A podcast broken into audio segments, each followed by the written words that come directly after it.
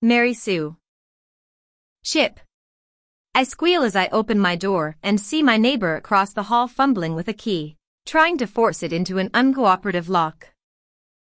His shoulders seem to visibly tense, and the jingling of the keys stop as he freezes mid-movement. That lock must be pretty tough. Mary Sue, comes his deadpan response, without even turning around. He sighs and continues pushing and wiggling the keys. Let me help. I offer.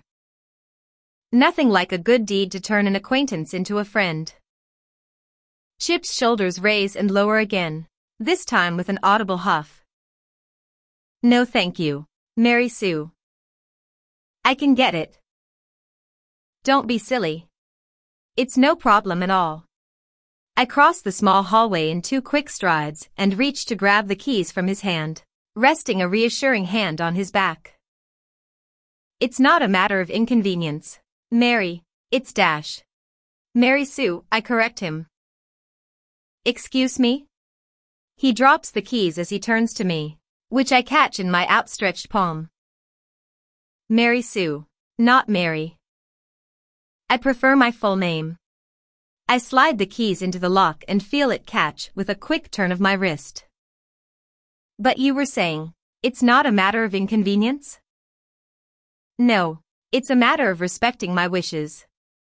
He turns the handle and the door swings inward on a dark room. A wall of mildew smell hits me and I flinch involuntarily.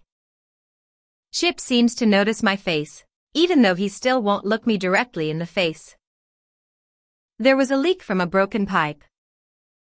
Water seeped between the walls and mildewed.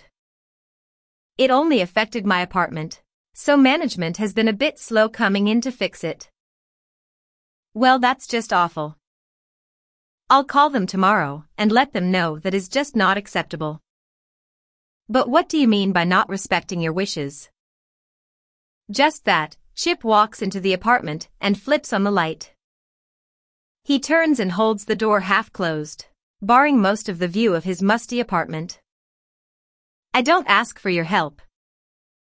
In fact, I often ask you quite specifically not to help. And yet, you still insist on helping me. I just think we should be friends. I haven't met another person yet who resists being my friend as much as you do. You're insufferable. Mary Sue, Chip emphasizes the second part of my name more than necessary. You're chipper, ignore personal space, and just won't take one day off from being you. But who else I try to ask? But he just keeps barreling on. But that I could put up with. I could even say I'm your friend just to get you to leave me alone and stop trying so hard. But that's not the real problem. Your real problem is that you are some kind of energy leech or luck vampire. I'm not sure how you do it, but every time you help me, it turns out awful for me and somehow causes even better luck for you. Chip is visibly panting at this point, but he looks like a dam opened, and there's no way to stop him from his rant. Last week, you convinced the mailman that Chip was my real name and to start delivering my mail. Another problem you created for me last year. Well, that's when the water leak and mildew started. It's also the same time that modeling agency retweeted that ridiculous picture of you, creating your viral meme. Yeah, it was kind of funny. Did you know Good Morning America invited me to be on their show next week? Yeah, I overheard. Every time you do something nice for me, something worse happens to me and something amazing happens for you. Everything wonderful in your life only happened because you somehow stole it from me.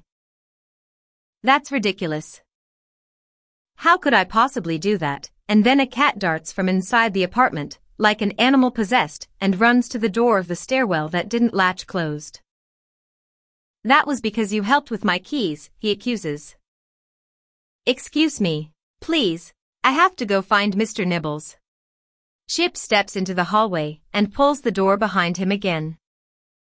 I'm sure you'll find a check from Publishers Clearinghouse in your mail today. But please, for the love of all mercy, just leave me alone. Don't help me. Don't do anything nice for me. Just pretend I don't exist.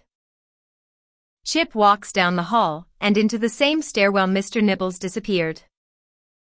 That's ridiculous. Chip must be pretty lonely to have such warped ideas. I turn and go into my apartment. As I close the door, I tap my own keys against my chin. There's got to be something I can do to cheer him up.